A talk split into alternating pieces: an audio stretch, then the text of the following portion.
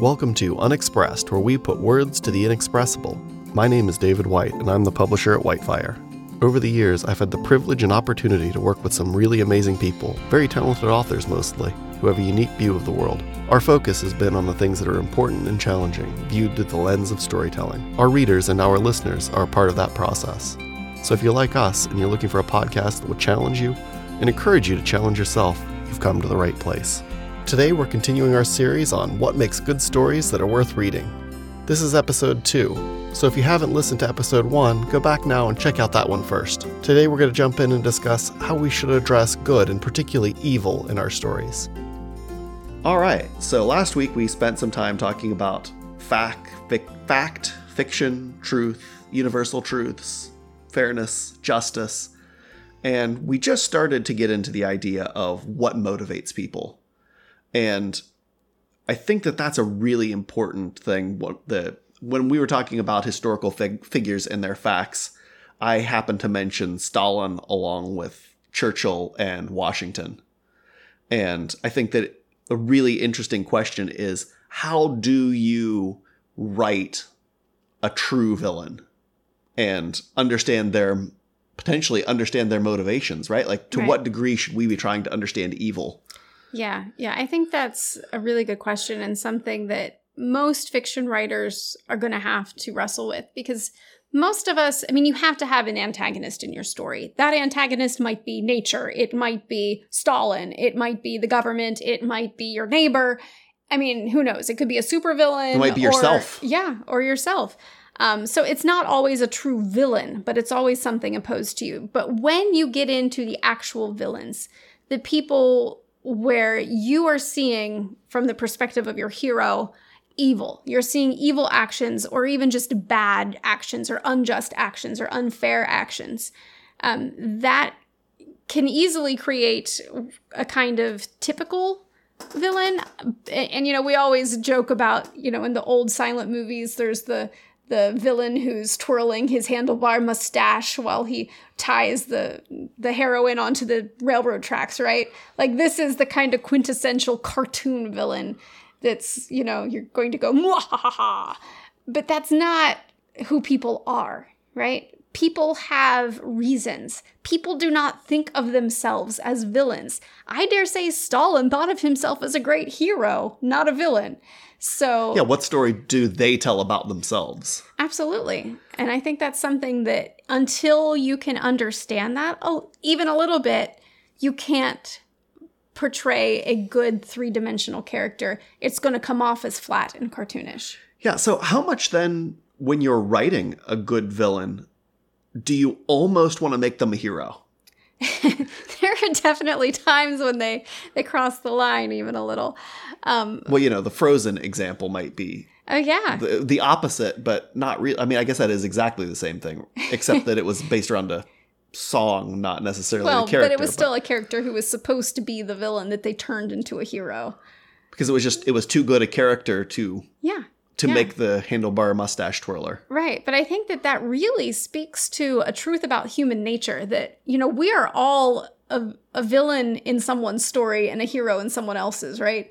We want to be a hero in as many stories as we possibly can be. But the fact is, if you punish your four year old for doing something they shouldn't do and stealing a cookie from the cookie jar, that day you are a villain in their sight. And if they were telling the story that day, that's how you would be cast.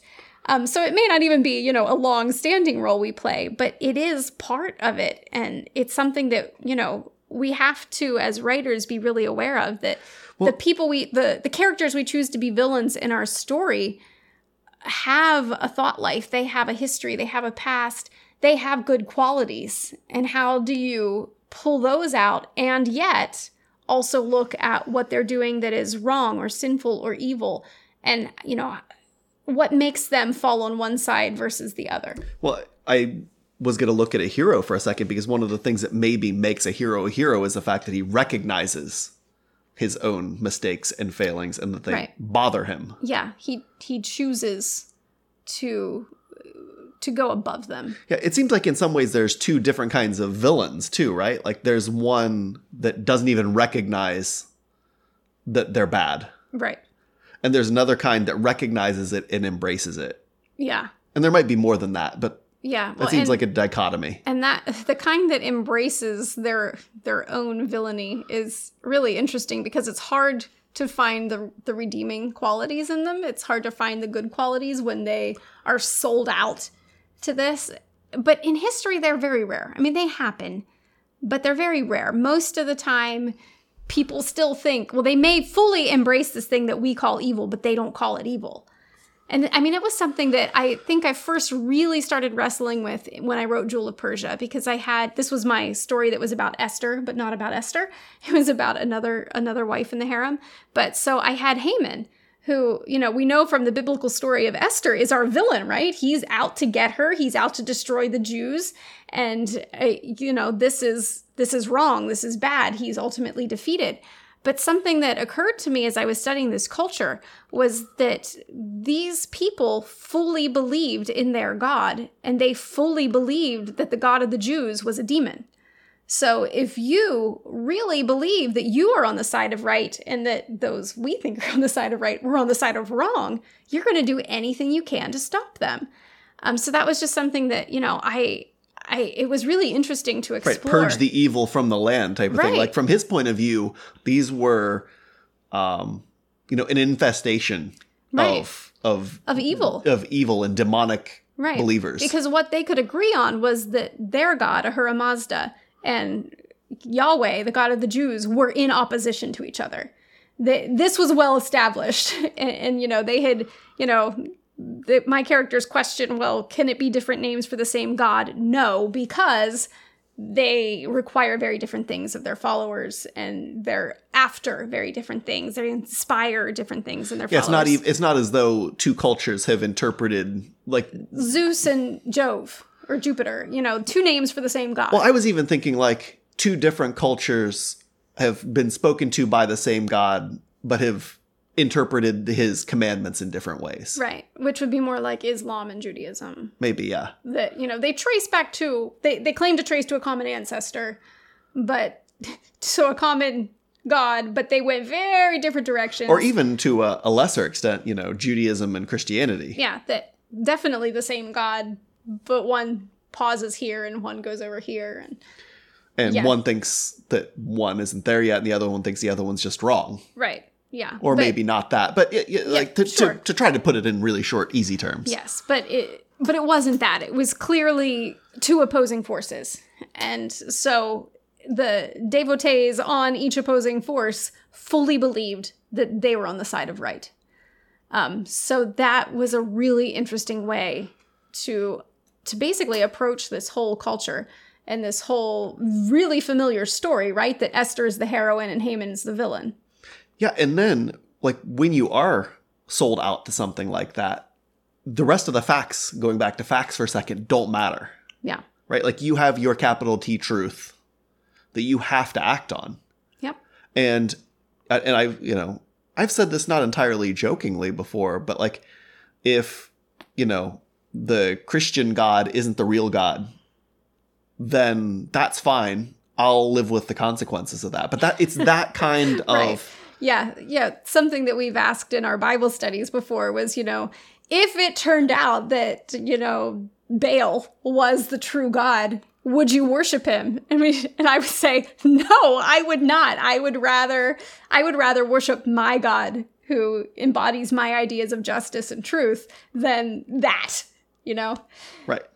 I, I but I think you have to go with and you have to recognize that some people that you might call evil have simply made that choice. Yeah. Is it a bad choice? Oh, uh, maybe. I, mean, guess you we, have to. We, from our perspective, obviously, obviously think so, and we we have to think so, or we run around in circles and believe in nothing.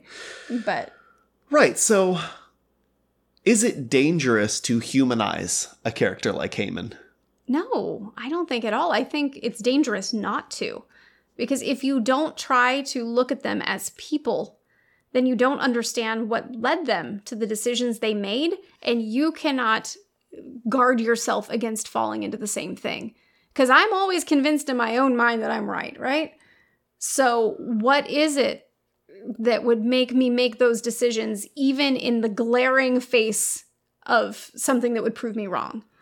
And if we don't ask ourselves those questions, then we can be led astray really easily. But I guess what people are the the question I'm trying to aim at that like readers and even some writers would say like don't look into evil. You know, it was a it was a quote, you know, those who study evil are studied by evil. And I mean, I think there is some truth to that. Um, but I think also another side that they may be ignoring is that if you ignore evil, you've already become complicit to it. Right. So yeah, if- I'm trying to remember exactly how um, C.S. Lewis put it, but he said, you know, that Satan's perfectly happy with you making one of two choices: one, ignoring him entirely, or the other was something like being too interested in him or something like that. Yeah. But I, I don't, I, don't remember the quote, but like Yeah. he's really happy if you just ignore him. Right. He's happy if you worship him, and he's happy if you pretend he doesn't exist, because he doesn't need to worry about you at all then. So I think there's a middle line, and you know, there's there's studying so deeply that you fall into it, and you all like. Like you know how there's that thing where it, I forget what it's called, where you know you're you're driving and you're looking at something so Target focused- fixation. Thank you, thank you. Target fixation. So if you're unfamiliar with the term, that's when you are so focused on something you run right into it. Yeah, that it was originally coined during World War One when uh, pil- the very first fighter pilots would be so focused on shooting down the airplane in front of them that they would run into the back of it. Right. And so, you know, we, we see this in funny videos on YouTube with motorcyclists and stuff all the time. Don't Right. hit the pole, don't hit the pole.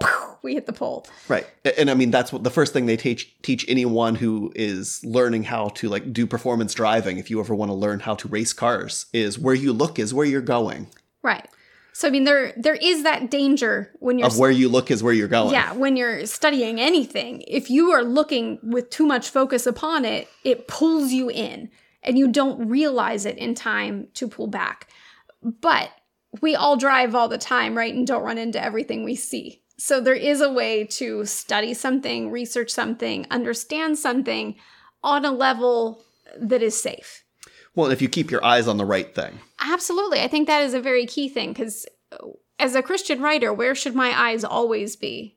And that's on God. That's on His truth. So, generally, when I'm writing, whether I'm writing a villain or a hero, I'm always praying, you know, God, show me what truth you want me to to explore in this story.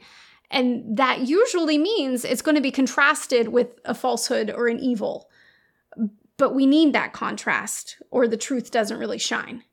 So, you know, you have to understand at, at least a certain level the evil side so that you can understand why the truth is so important, why the good is so important. It's been a long time, but like I really like your primary villain in Ladies of the Manor series. Rush. Well, I was gonna say, how much can we give away and not give away in talking if people haven't read about it? But I, you look at him. I don't know. I, I'm not even sure how you would describe him because he just he's so charismatic and relatable and And unassuming. unassuming. And yet, like, he's one of those people who knows what he's choosing and chooses it anyway. Yes, he's he's one of those people who has been broken, recognizes that he's been broken and embraces the brokenness in a way that says that's fine as long as I can break everyone else with me. And yeah, so something that I explored a bit in that series, at least in the final book, was the difference between a villain who is born and a villain who is made. So there are people who are who are born without empathy. They're the so psychopaths, psychopaths that it there there are chemicals missing in their in their makeup, right? Their their They're the ones who can, you know, torture small animals. yeah, animals. they they just don't feel Right. what most people feel, and they're an anomaly. They're not the norm. They're not, you know, they exist in the human condition, but they are not normal in the human condition, which is why we recognize that there's something wrong there. But then there's the sociopath who is created by circumstances in their lives. So, though I am no psychologist by any means, um, I did a very little bit of research on the differences between them so that I could understand my own characters because I had two that were together, but one they they learned from each other, but one learned from the perspective of this is just who I am, and one learned from the perspective of this is who I want to be. And it, it's a huge difference. Okay, say more how it's a huge difference because I mean it might be obvious, but because the the person who is made that way honestly can't can't help it. I mean, they can take right actions, but it never right. means Yeah, they can anything to learn to behave correctly. Right, but they're imitating. So if we're talking about motivations, they're never motivated to do good for the sake of doing good. They're only motivated to do good as it is expedient to them. But isn't that what people accuse religion of and, you know, moralism of all the time is we're merely conditioned to do the quote unquote right thing. Well, and I think that is to an extent what religion does, but that is not what faith does. Faith asks us to go beyond and to to really change our whole perspective so that instead of just thinking what am I getting out of it, you're instead thinking what am I giving? What am I doing for for God? What am I doing for the kingdom? Um, so it's a very it's a very different perspective, but it's also subtle enough that a lot of people miss it, especially if they're outside of the community of faith and religion. So they only see the rules and that people follow, and they see the people who follow them without knowing why.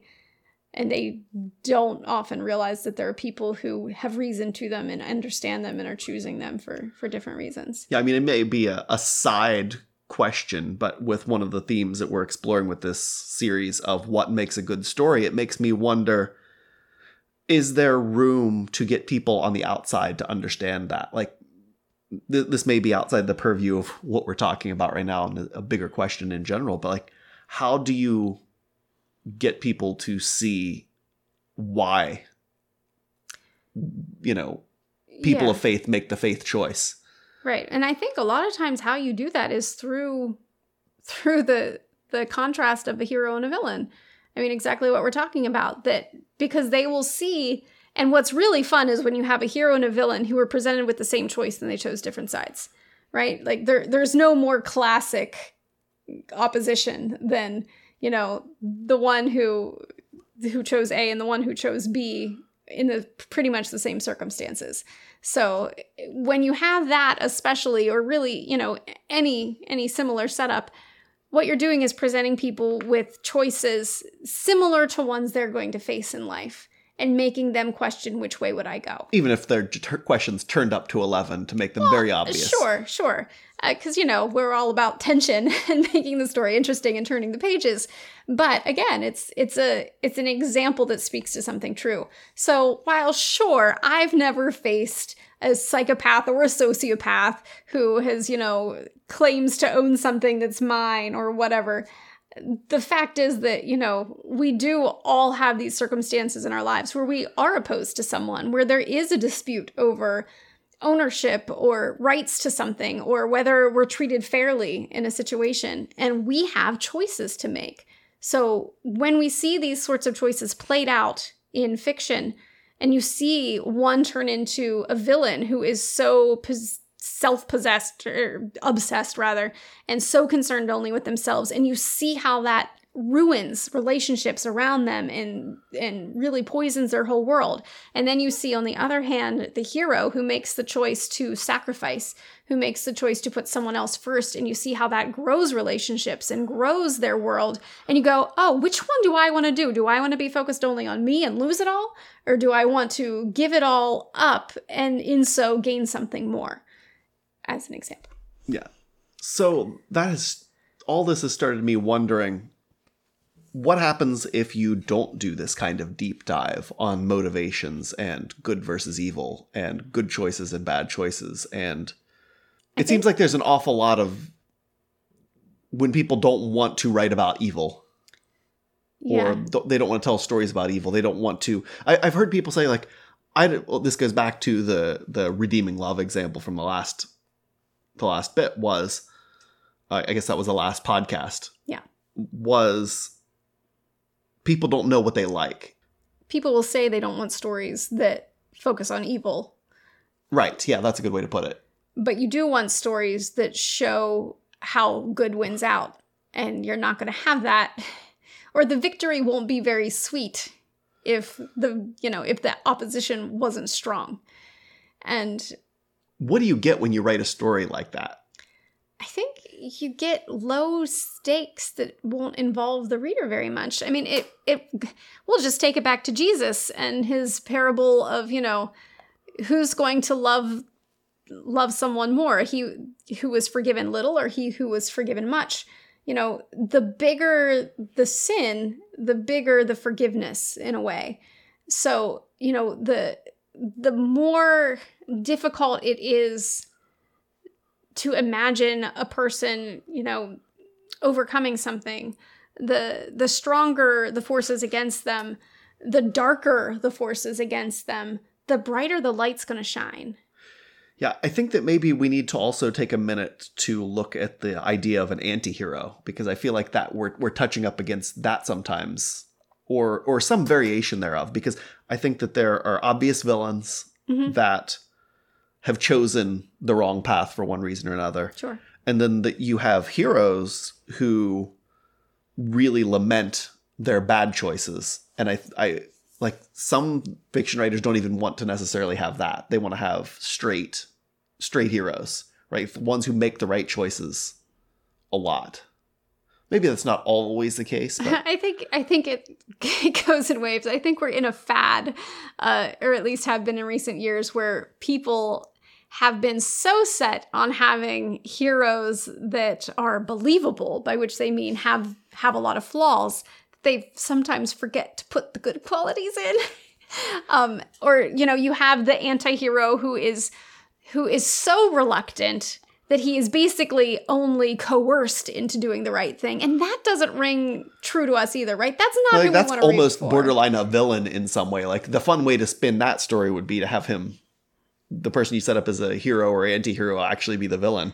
But, you know, that's Yeah. the Yeah, but you know, I, I've I've seen a television show, for instance, where you know it took him so long, and he had to be forced to do the right thing that I I didn't care about him anymore. I didn't root for him. Not once in like the first season did he make the good choice on his own, and that is not a hero, in my opinion. So my idea of a good anti-hero is one who doesn't want to be a hero, maybe thinks he doesn't deserve to be a hero, but still has that heroic kernel in him and will make the right choice, maybe reluctantly, but maybe I think that the deserving fact is yeah, important. like like he'll do the right thing and not think it matters a bit that he's still unworthy. right. So, you know, I've written I've written a few of these anti-hero characters, but they always still have they always still have something in them that makes them realize or think that I am unworthy, so I am unworthy of this good thing in my life, this good person in my life, so I should protect them, not even realizing that that makes them heroic to want to protect people from themselves. Right. And I think in that way, like in real life, most heroes are anti-heroes. Like like yeah. none of us Okay, so I really envy the people who go out of their way to do good all the time. Yes. But most of us, like you, do really do have to be like poked and prodded, and I, I think that that also is. Uh, this is getting in a different subject, but like if you don't know where your lines are, and this is where the power of fiction come in that help you know where your lines are Mhm. for when you have to act or not act. Some we have to be be pulled across that line sometimes. yeah. We have to be shown where this is or isn't. Absolutely. Yeah. So I mean, I think in contrast to the anti-hero, you do have you have the the true hero who is still believable. He still has flaws, but he his primary concern is something that we would call noble. So maybe it's taking care of his family, or maybe it's, you know, um, serving his unit in a war or something, you know, ser- serving beside his brothers. Maybe it's, you know, protecting someone who can't protect themselves.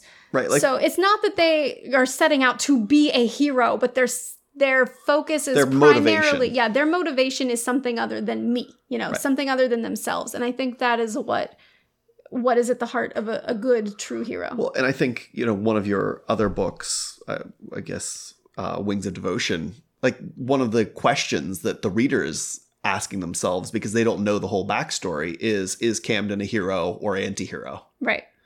Yeah, so you see heroic qualities in him, but he is so so convinced that he's unworthy of anything and you know something has happened to make him think this.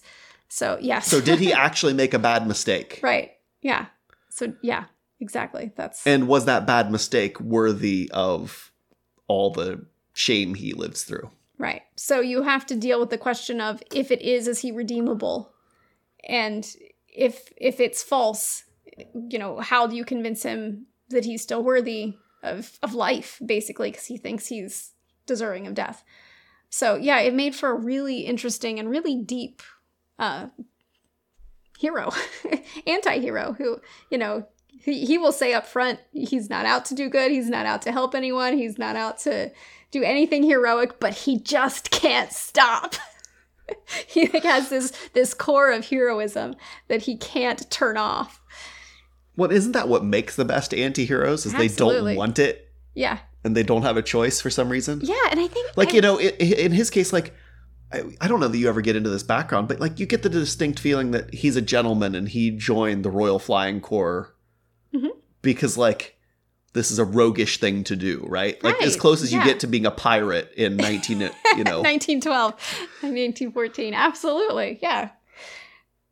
and yet, even so, he's a gentleman protecting his people and Yes. So, yeah, if you are Camden's friend, he will storm the gates of hell for you. So, at the point where we meet him in the story, he will even he even tells people, "I don't I don't have friends. I don't want friends. I don't need friends. I'm not out to make friends." And, is that another way of saying like I don't want to have to do this? Yeah, it, it's basically saying my last group of friends are all dead now, so you should just stay away from me. But yeah, so it was really interesting to try to delve into that. Yeah. So, but I, I and I, I I hate to keep going back to this this anti um question of what if you just hadn't written it that way? Like, what would the book have looked like if Camden were wrongly accused of getting his squadron killed, and that he, you know, Was out to clear his own name. exactly, yeah. Yeah, I mean, it would have been a totally different story, and you know, But it would have left you with sort of a self righteous. yeah, I, unbelievable hero. Even if he was absolutely like you take out the parts where he may or may not have deserved the shame that he put on himself. Let's say that this perfect hero in this world didn't even have that as a question. right, He was up upstanding, good man his whole life and was wrongly accused. Like some pe- I feel like some people say that's the story I want to read. I want to read the story of a an absolutely perfect man who was unjustly accused of something and clears his name. And there are those stories, and sometimes that's you know the story it needs to be, and it's it's really great. Well, something but- that we talked about, um, the, the the story, the movie that had gone through my head, um, talking last time was A Time to Kill, Mhm. and I don't know if anyone's ever seen that, but you know, it starts with this man's daughter being raped and him going and killing the people who did it. right, And was he justified? Was that was that justice? Should he be punished for that? Is the whole question of the movie right, right like but if it that had just been the story of trying to bring you know the rapist to justice would not have been it it would have been very simple. yeah so why do we want complicated evil villainous things in our stories I think because we recognize that the world and our lives, while we try to make them very simple, aren't. Like, and that may go to why people say they want the nice right, yeah, because we want to know who's good and who's evil. But it's usually not that simple. It it and in these heated, you know, very very polarized political systems we have right now, they are calling each other evil, which is ridiculous, right? They're just people. They're people who have some some, you know, good stances and some bad stances. But we want to apply these labels because it makes it neat and tidy. but they'll say that you know But maybe the people aren't evil but they're doing evil like so how do, how do we apply that they're doing evil standard because don't good people occasionally accidentally do evil They do. Yeah. So I mean, I So think, how do you address that in a story? well, I, I think that's you know what stories often do, and that's often where we get an anti-hero who has done something wrong or thinks he has done something wrong. Um, or sometimes it's where we get you know an antagonist who is cast as a villain, but we still see that you know it's just that he's on the other side of a war. Uh, you know that was another something I did in the same series that Camden was in was you know you have you have spies on both sides, right? You've got the English spies and you've got the German spies. They're both just serving their country. And so the the difference is where do they draw their lines? And you know, they're they're Right. going Or to Margot's, uh, you know, go opponent. yeah, well that's Is that who you're thinking yeah, of? the, the German agent.